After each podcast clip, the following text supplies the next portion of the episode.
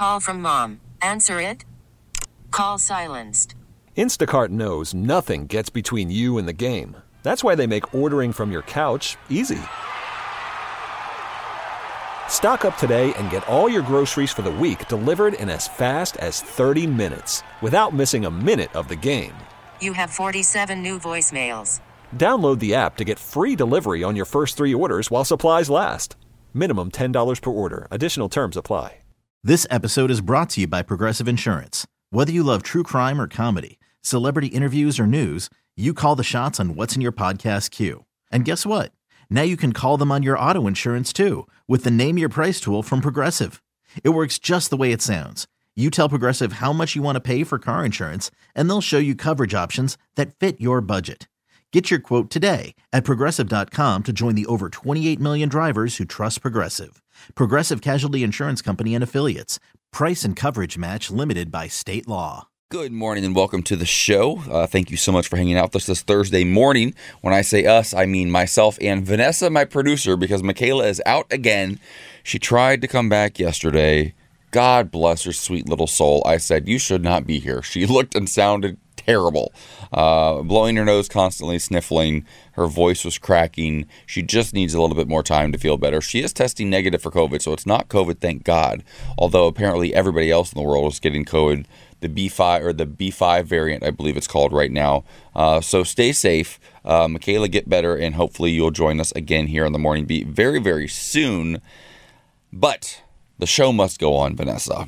Let's we're going to continue and we're going to do the best job we can because today's International Non Binary Peoples Day, uh, and we're going to be celebrating and, and having discussions. And we're going to be joined later by a Chicago based writer uh, to talk about the non binary journey. Uh, because I, f- I feel like sometimes this one's confusing to people. People can wrap their, their brains around, okay, gay, straight, bisexual, got it. Transgender, that makes sense non-binary what does that mean? Especially when when non-binary people might use pronouns that don't really make sense to, to others. Like i if i were to go by he or they that might seem confusing. So we're going to try to take a little bit of the confusion out of it. I know the pronouns are really really tricky for people myself included. You're not alone. I totally get it. Uh, but we're going to have that discussion today. Also why admitting that you are wrong can be good for your health? Huh I've never I've never been wrong yet, so I don't know. I guess I've never experienced And in this moment, ever experienced he's that. wrong. I'm wrong. I've been wrong before. Everyone has been wrong.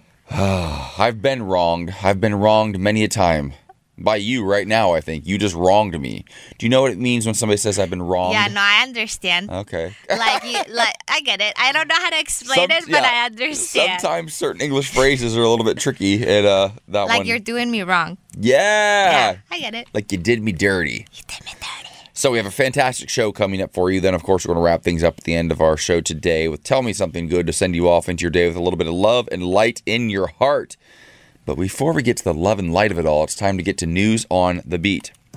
Jonathan Mitchell, the former Solicitor General who helped write Senate Bill 8, the restrictive abortion law, opened a private law firm in Texas in 2018 to go after decades of the high court's rulings, according to the Dallas Morning News. Mitchell now has his sights on Descovy and Truvada, two medications that help prevent HIV transmission when taken as PrEP or pre exposure prophylaxis, because those medications enable homosexual behavior the suit states. In the case Kelly versus the United States of America filed in federal court in 2020, Mitchell represents several clients who object to the Affordable Care Act's mandate that insurance providers cover, among other things, preventative medications specifically for PrEP. The PrEP mandate forces religious employers to provide coverage for drugs that facilitate and encourage homosexual behavior, prostitution, sexual promiscuity, and intravenous drug use, the lawsuit states. It also compels religious employers and religious individuals who purchase health insurance to subsidize these behaviors as a condition of purchasing health insurance. These conservatives are unbelievable. It's crazy. What if he had diabetes? Should we take away his uh, insulin? That's that's the thing, and and, and and to look at this from only the perspective of like, well, they want to go have dirty sex, and this is oh. making it okay for them. No, it's keeping people safe and alive because countless, countless in our community died during the, the AIDS epidemic and the HIV crisis. And Ronald Reagan, our own president, would not even acknowledge our community for years, while more and more they died of what they called gay cancer because nobody knew what it was. It's just so hateful.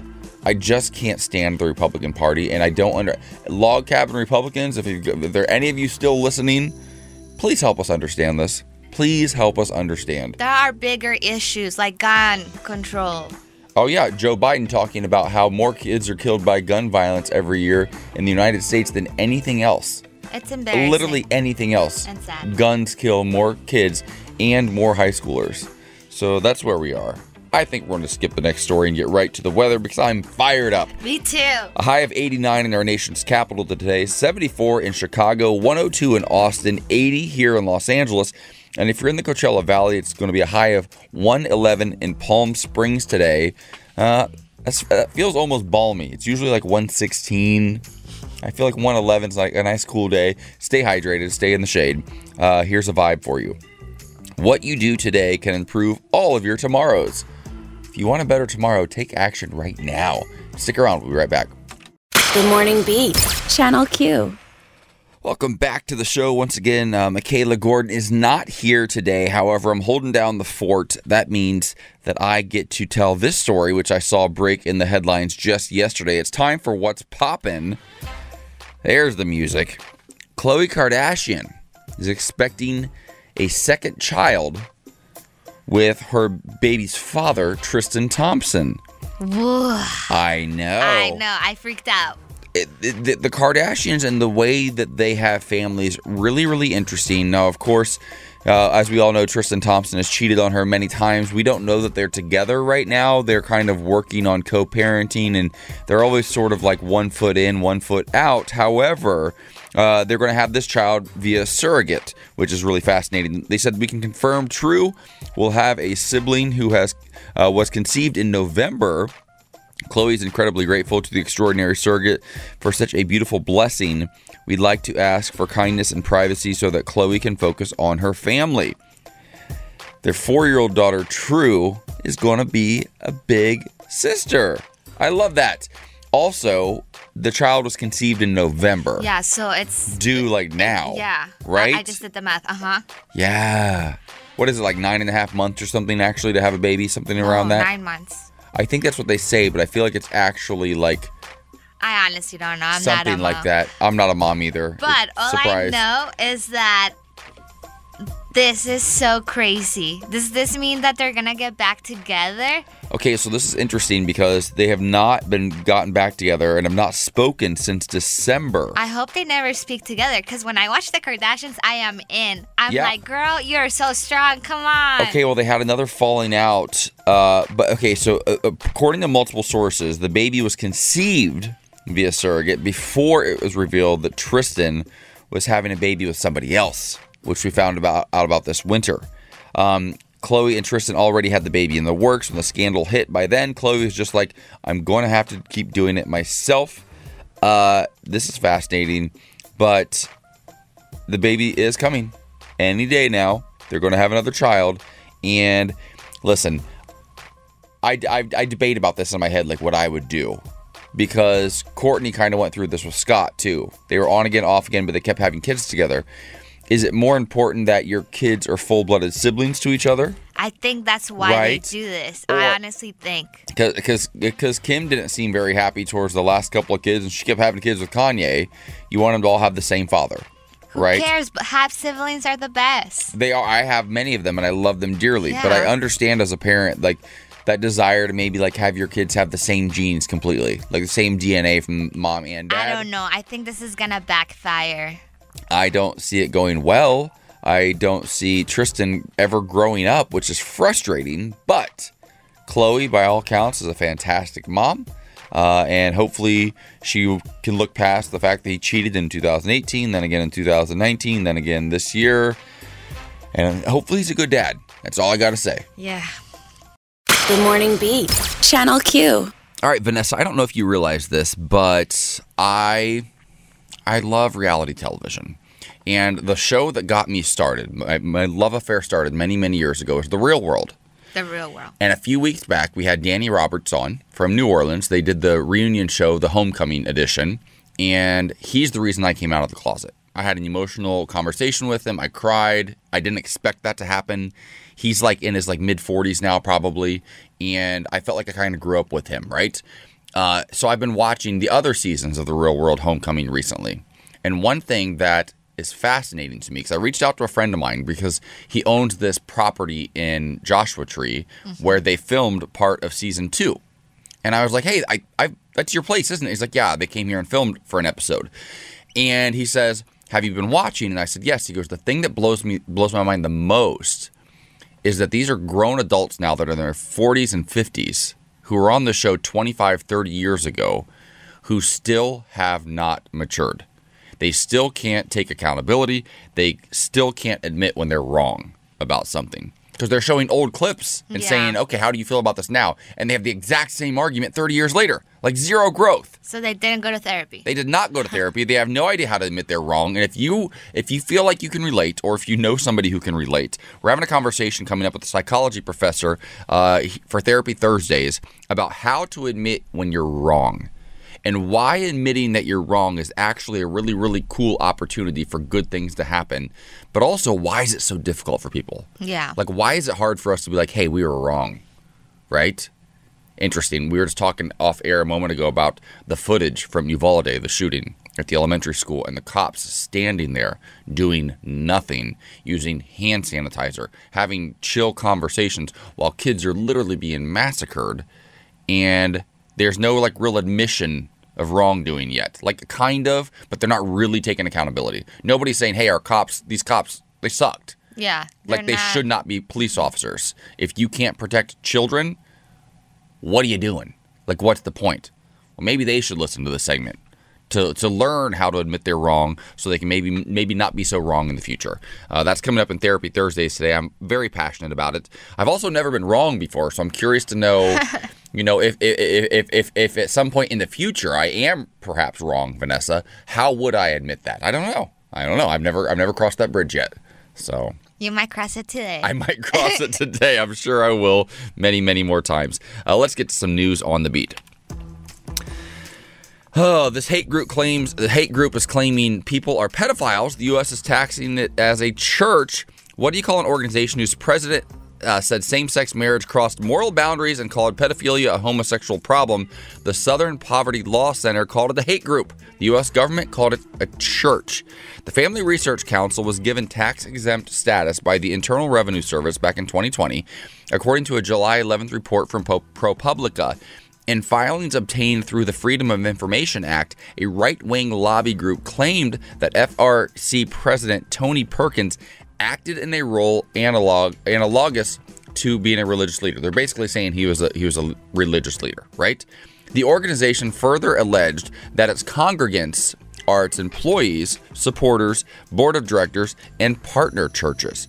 Being designated as a church makes it unnecessary for FRC to file a public tax return, allowing it to withhold staffer salaries, the names of board members, and large payments or grants made to independent contractors. It also prevents the IRS from auditing the group without approval from a senior member of the Treasury Department. This is so shady. I don't believe that, by and large, I don't think that most churches should, be tax exempt. If they are, if they are clearly doing, you know, work for the community, helping the homeless, helping those who like have mental health issues, whatever, if they're really pouring their resources into that, then maybe that's a discussion I'm open to. But to be tax exempt because you're a quote religious organization and have no proof of it whatsoever is so much of what's wrong with our country. There should be a separation of church and state. There used to sort of be. It feels like there's zero now. So that needs to be addressed.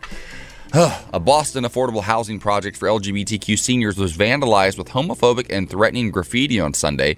The Massachusetts based nonprofit organization that is leading the housing project's construction, LGBTQ Senior Housing Inc., shared photos of the hateful messages, including We will burn this and the, mm, the F's will die by fire. This was shared on Facebook. You can all figure out that word. If you're a gay man, you've probably been called that word before, as have I. Boston police confirmed with NBC Boston they were investigating the Pride, which began construction last month, will convert a former middle school in Boston's Hyde Park neighborhood into 74 units of mixed income housing for seniors. It was built as New England's first LGBTQ senior affordable housing project and is expected to welcome its first residents late next year. Hopefully, they get that back on track. Why people hate our community so much is beyond me, um, but let's give them some love in Boston. How about some weather? It's a high of 89 in New York today. Uh, that is the the opposite of Boston. They're arch rivals.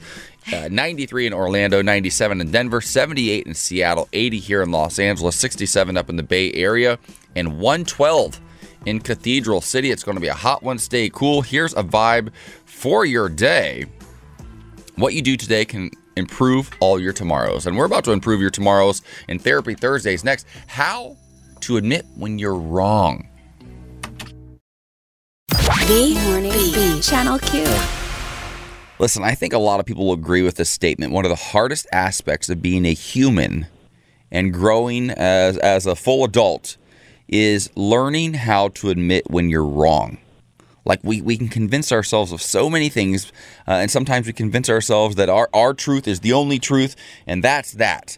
Why is it so difficult? And could it be beneficial to our health uh, to learn to let go of the need to be right all the time a little bit more often? So, for Therapy Thursdays, we're talking to Dr. Adam Fetterman, who's a psychology professor and director of the Personality, Emotion, and Social Cognition Lab at the University of Houston.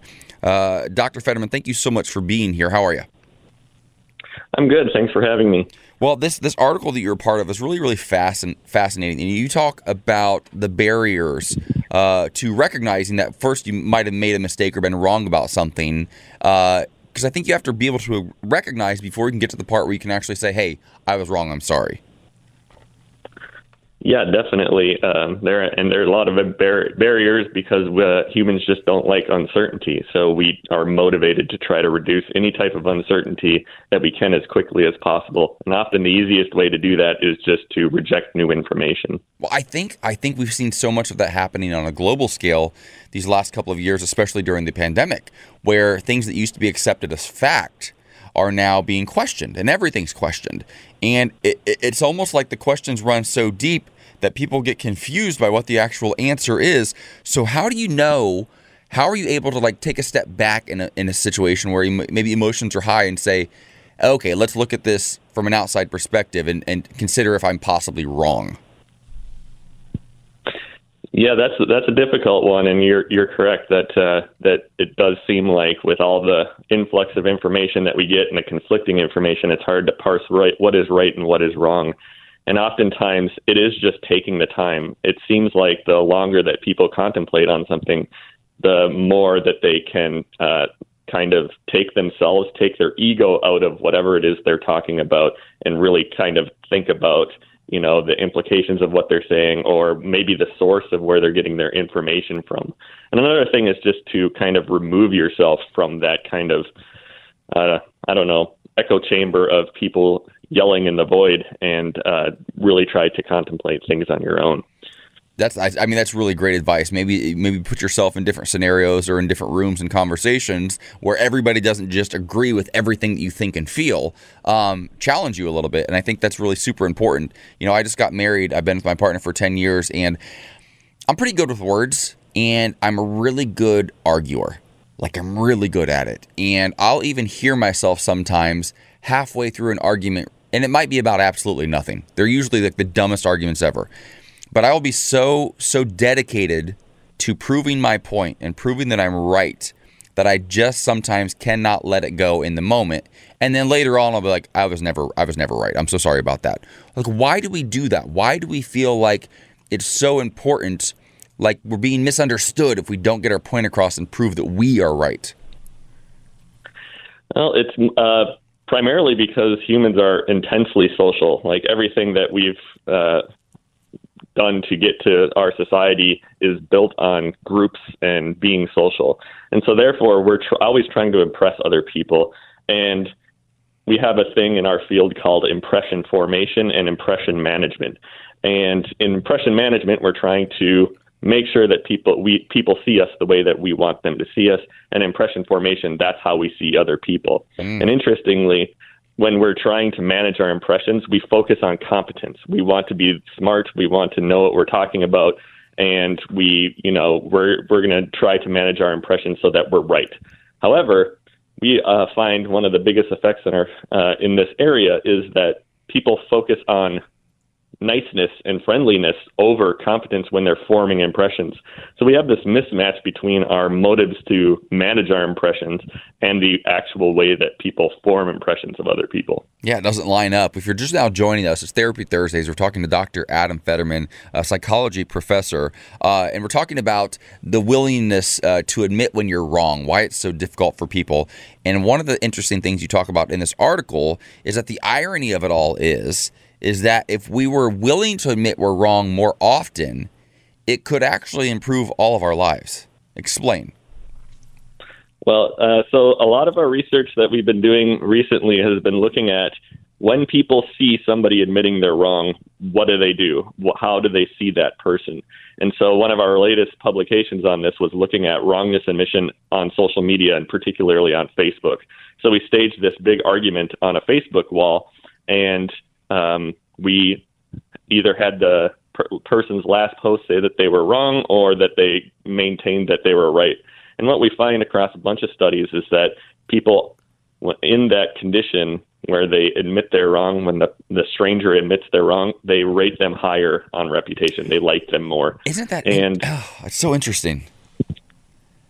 Yeah, and so people think that they're going like if you're on Facebook or on social media and you're arguing, it's not like you're having a one-to-one conversation. You're there's possibly thousands based on your privacy settings. There's hundreds to thousands of people that can witness your wrong, and so your wrongness. And so if you admit that you're wrong, you're potentially telling thousands of people that you are incompetent. But what we find is that it doesn't work that way. When people see that you admit that you're wrong, people like you more. It is really fascinating. Unfortunately, I watch a lot of reality television, and every like any cast of any show that you've watched season after season, uh, cast members have like good years and bad years. And sometimes I'll be like, I love Lisa Rinna this year, or I hate Lisa Rinna this year. But what's interesting that no matter how much I dislike a character, if they have a moment of vulnerability and say, "Hey, I was wrong," and it feels genuine, I always come back around. I always start rooting for them again. So you're saying that on a larger scale, outside of Real Housewives of Beverly Hills, as humans, like we're we're more open when somebody else is willing to admit like they're wrong, or maybe you're the one who's willing to admit that you were wrong. Yeah, definitely. And we've actually have uh, we haven't published this yet, so maybe it's a bit tentative. But we actually did this with politicians too, even hmm. well-known pol- politicians with like Biden and Trump. Mm-hmm. And it didn't even matter what the person, the the participants' own political ideology was. If the person admitted they're wrong, whether they were Republican or Democrat, they still liked them more. They may not like them that much, but they still like them more than if they refuse to admit they're wrong. Wow, that's so fascinating. You know, thank you so much for joining us for Therapy Thursdays today, uh, Dr. Adam Fetterman. Uh, really fascinating stuff. Turns out, all we got to do to live a little bit happier lives is admit we're wrong from time to time. I'll, I'll, I'll try to do that and see how it works out. The Morning Beat with AJ and Mikalah. Channel Q.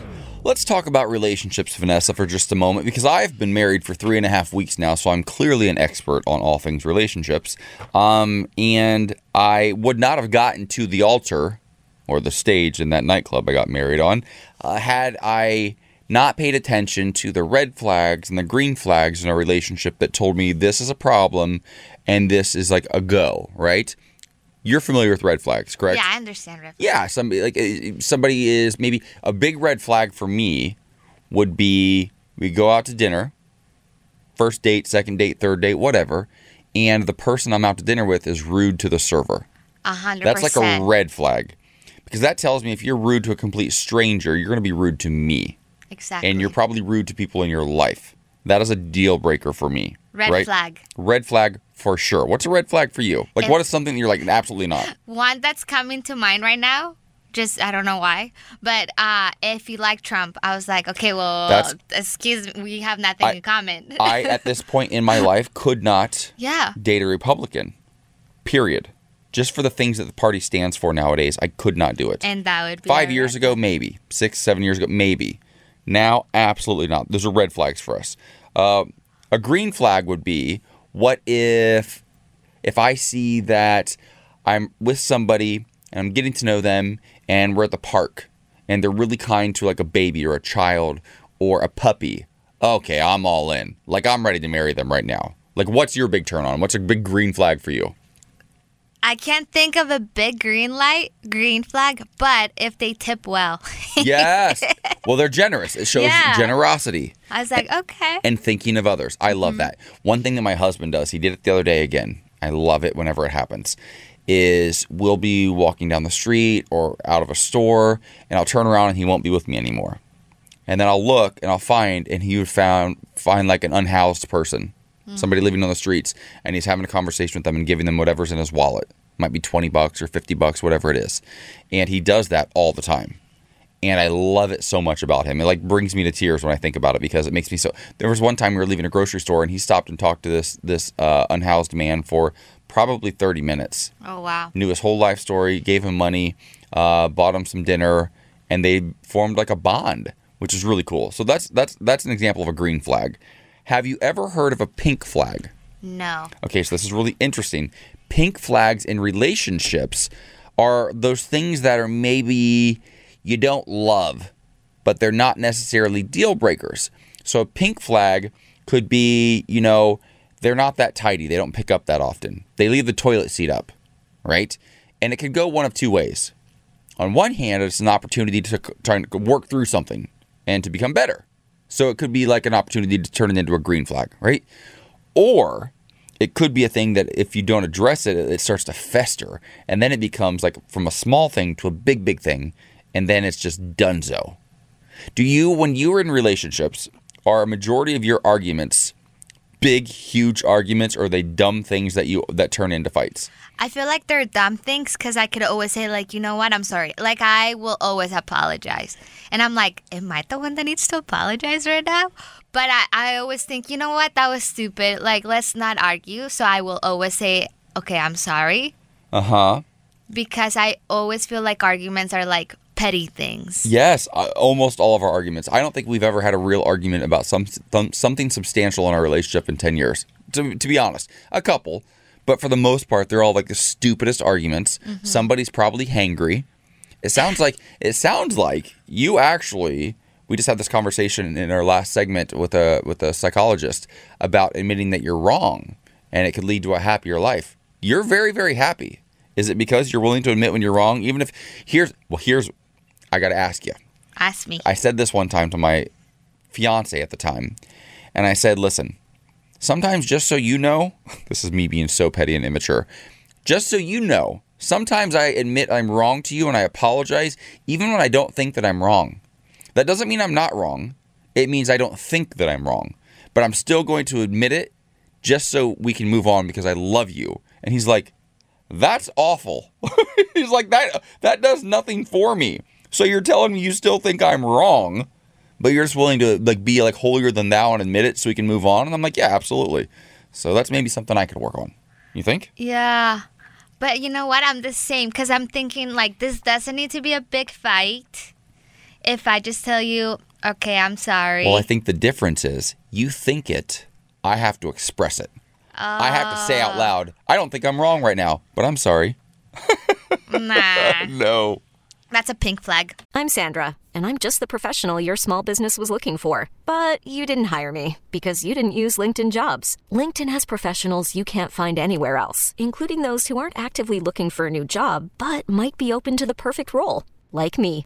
In a given month, over 70% of LinkedIn users don't visit other leading job sites. So if you're not looking on LinkedIn, you'll miss out on great candidates like Sandra. Start hiring professionals like a professional. Post your free job on linkedin.com slash recommend today. Worried about letting someone else pick out the perfect avocado for your perfect impress them on the third date guacamole? Well, good thing Instacart shoppers are as picky as you are. They find ripe avocados like it's their guac on the line. They are milk expiration date detectives. They bag eggs like the 12 precious pieces of cargo they are. So let Instacart shoppers overthink your groceries so that you can overthink what you'll wear on that third date.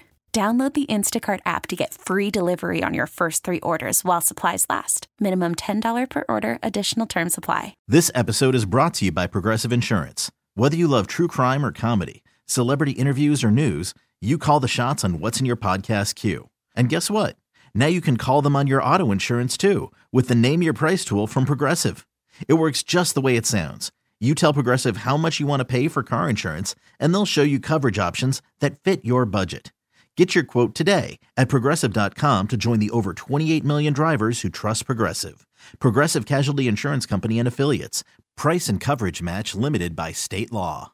Good Morning Beat, Channel Q. Welcome back to the show as we continue honoring International Non Binary Peoples Day. We're excited to be joined by uh, a member of the community right now who's here to tell us about their journey a bit. They're a Chicago based writer by the name of Camille Beredjick. Uh, Camille, thank you so much. How are you doing? I'm so good. Thank you for having me. Um, this is really fascinating. This article about you know how you felt that dressing in, in female clothing for so many years sort of almost felt like a drag performance to you until you explored uh, your gender a little bit more deeply. Uh, can you explain that journey a bit to our listeners? Yeah, absolutely. I mean, I think for me, it was about for you know my entire life, for you know close to thirty years. I thought, okay, like I'm a woman, and this is how women dress um, because we are so uh, we have these like gender norms ingrained in us from a really young age, and an idea that you know there's only one way to be a woman, there's only one way to be a man. Um, I think for me, I had to open up and think that maybe there's a little bit more to my gender than just uh, performing womanhood the way that I have been told it's supposed to be performed, um, because really there is like there's multiple ways to be any gender. Um, male, female, non-binary, any uh, any letter of, the any letter of the alphabet. Um, there's a lot of ways to do it, and I think it just it took a little bit of exploring for me to realize that there's a lot of ways that I can do it that can feel right to me. Uh, and, and, and we have conversations a lot on the show about pronouns. You know, a lot of people uh, who my age and older, to be honest, are, are a little bit sometimes like they trip up a little bit when it comes to pronouns. Now, your pronouns are she, they, and that's always an interesting conver- uh, like uh, combination for me. Explain why you're holding on to the pronoun she while also uh, sort of embracing they. Yeah, so I identify as a non non-binary woman. Um, so for me, it's that both of those pronouns feel affirming. Um, and I think, as I explain a little bit in the HuffPost piece, uh, you know, gender um, gender expression and identity can fluctuate day to day. So there are some days that feeling being called uh, they is feels really affirming to me, and there are other days that it's like a little bit, you know, I, I don't feel it as much. Um, and also, like to be called she, her um, does not feel misgendering to me. Um, that's not the case for a lot of non-binary people. A lot of non-binary folks, um, there's only one set of pronouns um, that really feels good and validating and affirming for them. For me, I just happen to have two. Those are, um, you know, being non-binary and still being, you know, a woman and, and the way that it makes sense to me. Um, they're both really core and important parts of my identity. So both sets of pronouns feel good to me. So that's what I use. I love that, and I think that some so oftentimes people want to do good and they want to respect others, but they're so afraid to get the pronouns wrong. Like they're so afraid of messing up. Um, mm-hmm. my my producer on my podcast is non-binary, and and for a while was using the pronouns they them, but now he uses he they. And mm-hmm. so it's interesting to me. For me, I was like, do you prefer one? And they said, no, actually, no. Sometimes I prefer he, but sometimes I prefer they. So whichever one you want to use works. Uh, so for those who are maybe trying to wrap their brains around pronouns and, and don't want to get it wrong, uh, is, is it is it the intention behind what someone you know how someone refers to you that is more important to you, even if they get it wrong from time to time? Yeah, absolutely. I mean, we have to see that you're trying, you know, like just like if you know if someone tells you, you know, oh, my name's Michael, but call me Mike. Mm-hmm. Um, you know, like that's that's a change that we can make pretty easily, and nobody thinks twice about it. um, pronouns are just about affirming people and making them feel the best that they possibly can. Um, so if the intention is there, like of course it's natural to mess up. It's especially if it's somebody you know, if there's someone you've known for a really long time and you're used to it, that kind of thing happens. Um, but a quick apology and acknowledgement, saying, "Oh, I'm so sorry. You're right. I'll do better next time, um, and not drawing it out, not making it all about you and oh, oh no, I'm the worst. You know, I messed it up. Like that doesn't do anything for anyone. So just like for when you mess up pronouns, correct yourself quickly, acknowledge it, and move on, and internally acknowledge that you're going to do better next time. Um, that's really like the most that folks can ask for. I love that. I also think that it's really fascinating that in this article you talk about your wife and how she struggled a little bit at first. You know, with saying, "Listen, I can get all on board with with however you choose to identify and however you want to me to affirm you and your gender. I'm fine with that. But she said, "Am I still allowed to call you my wife?" Uh, talk about that conversation a bit. Yeah, I mean, oh my gosh, my wife is amazing. I am so lucky. I have just the most supportive, uh, um, validating, wonderful partner I could ever dream of. And you know, it is it, I think it's it's very meaningful to us to be able to say like, yes, I am a wife to somebody, and I have a wife. like that, we we had an intentional conversation when we got married about how we wanted to to refer to each other um, and speak about each other. And so I know, like, if if I had wanted her to use different language, if I had wanted her to call me her partner, her spouse, I'm certain that she would have done it because um, her like re- respecting me and my identity would have come first for her no matter what.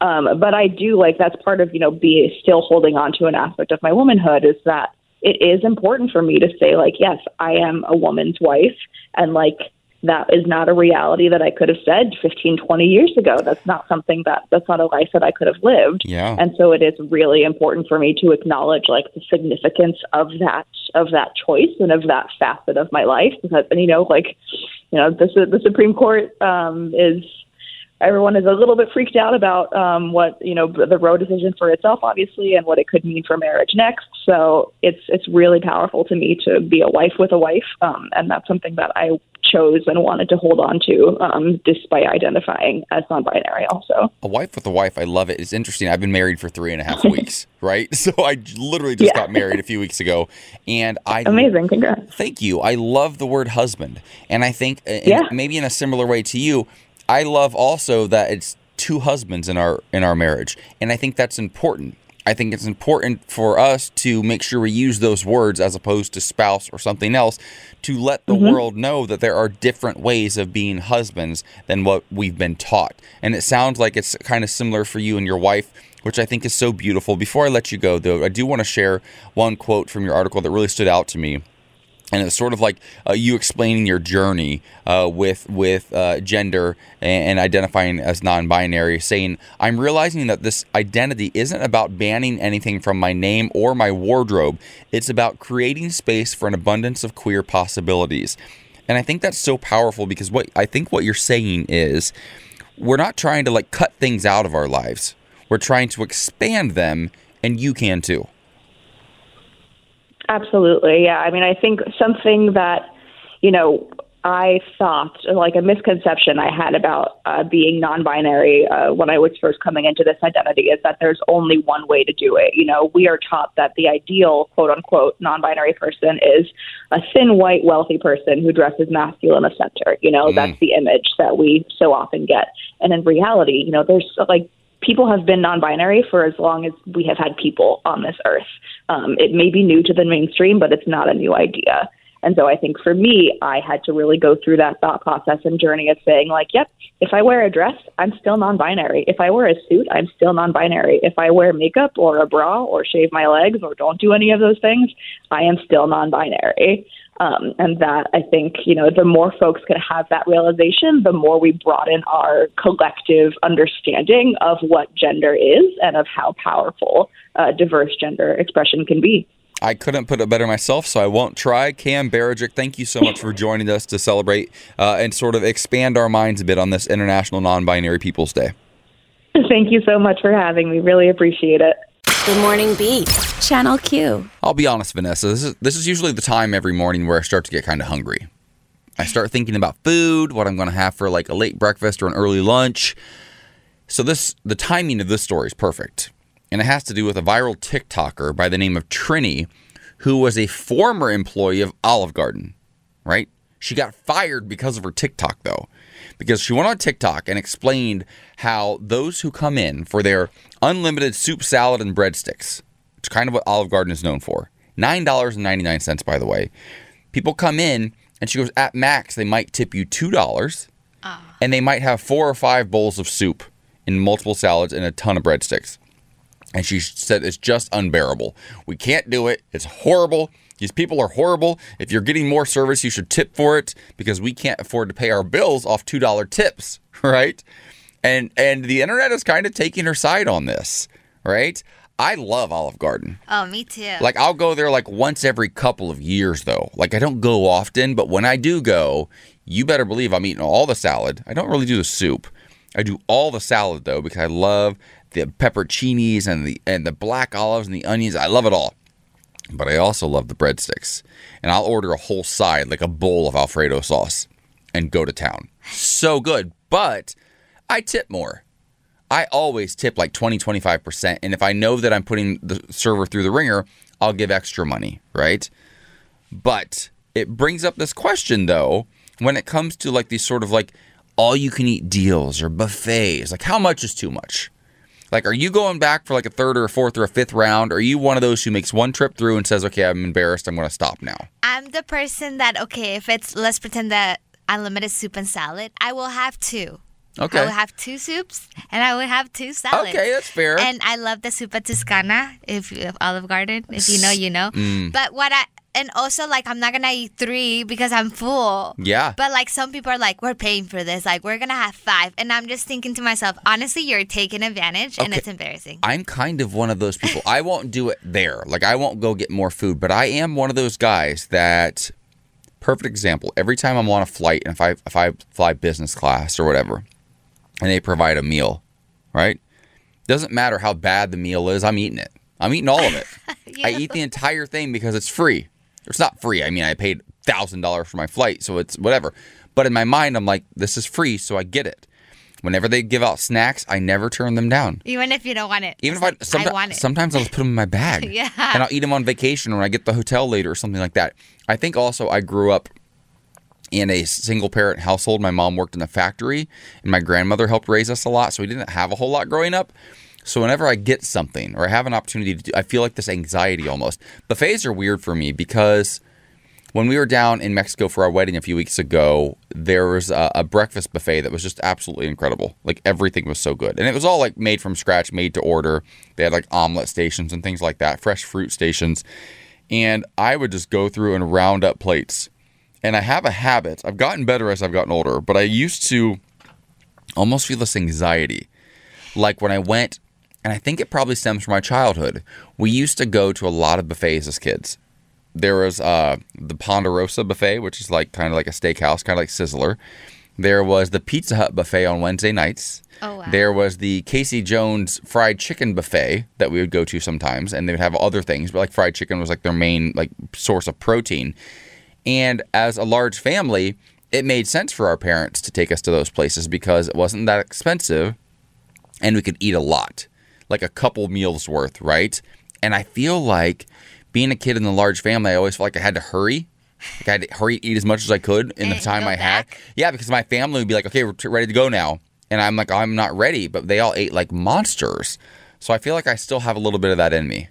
Uh, you know, when we I first got to this country, we would we would go to soup soup plantation. Oh, so good. Okay, and we didn't have that in Colombia. I, I never saw the name is in problematic AF. Like it's a terrible name. I thought it had Plantations to do with soups. plantations are what what the slave owners used to like r- run. Those Well- are called plantations, just so you know. But it's a great restaurant when chain. my mom took us for the first time, and I and like it was like I just thought you just went once and like you got what you got, and my mom's like, no, you can go again, and I was like, what? You can go again? well, I went to so many buffets as a kid that one time I went after I played CYO basketball, which is like church league basketball in elementary school, and my friend Phil, his parents, Philip, uh, they decided to take us out to this place called MCL Cafeteria back home. It's like a buffet. I thought it was a buffet because I'd eaten at so many buffets growing up. Well, it turns out we're going through line and the kids are getting like chicken nuggets or whatever, and I ordered like a steak. I'm like, yeah, put that on there. And they're like looking at me like, oh my gosh, I didn't realize until we went to check out that you get pay you you pay based on what you order. It wasn't a buffet. I probably cost them 30 bucks back in 1992 and they're still thinking about it. Tell me something good. We'll tell you something good. We're almost to the weekend. We're almost there. Friday right around the corner. And these stories are hopefully going to help lift up your spirits today as you head off to tackle your day wherever you are. Thanks for listening to the Morning Beat as always. Here goes.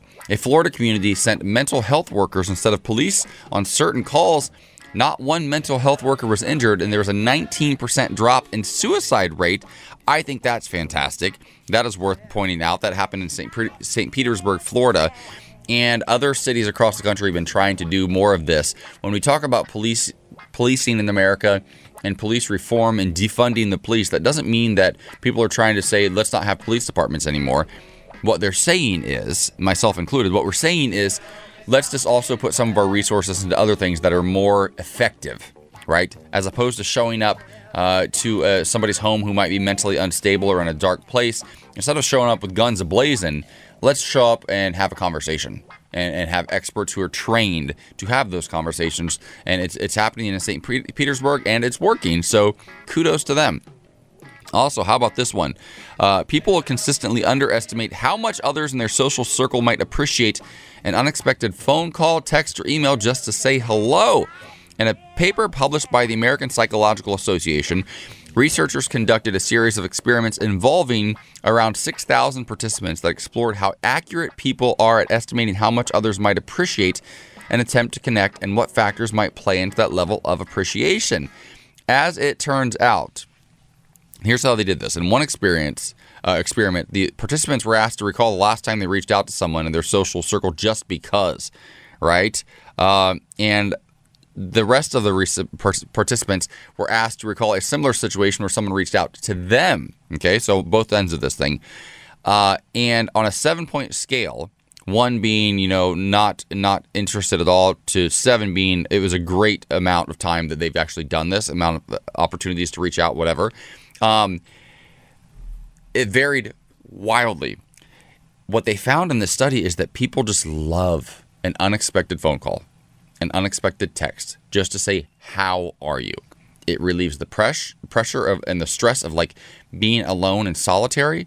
And it's something that I do a lot. And I go through phases where sometimes I'll be better at this than others. But every now and then, what I'll do is I'll grab a whole bunch of like thank you cards. I'll buy like a pack of 20. And then I'll write thank you notes to people, not for anything in particular, just because they are. And I'll just send them to them. And what happens, it's really interesting. Usually, at least a handful of them, almost all of them will at least text me. A handful of them will call me, and then we'll end up having a really nice conversation about how much we mean to each other, which is kind of nice.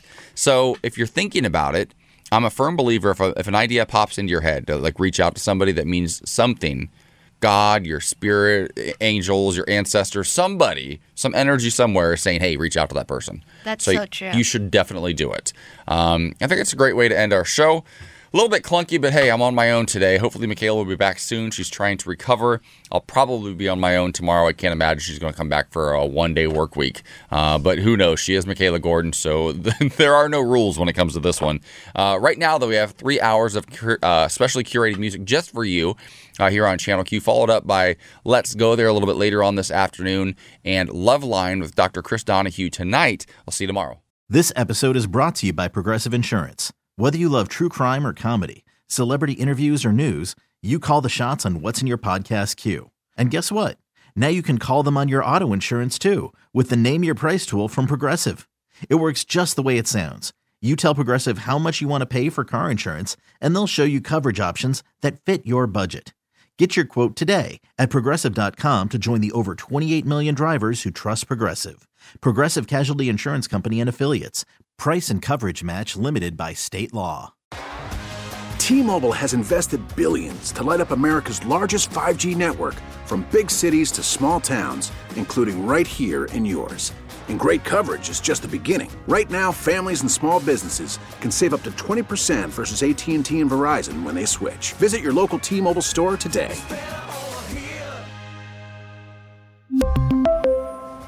Plan savings with three lines of T Mobile Essentials versus comparable available plans. Plan features and taxes and fees may vary. Spring is a time of renewal, so why not refresh your home with a little help from Blinds.com? We make getting custom window treatments a minor project with major impact. Choose from premium blinds, shades, and shutters. We even have options for your patio, too. Blinds.com invented a better way to shop for custom window treatments. There's no pushy salespeople in your home or inflated showroom prices. Our design experts can help you find the perfect window treatments on your schedule. We'll even send free samples directly to you. Plus, we can handle the measuring and installation for you. Unlimited window treatments installed for just one low cost. And with Blinds.com, you'll always get transparent pricing, no hidden fees. Our free shipping and 100% satisfaction guarantee can put the spring back into your step and into your home, too.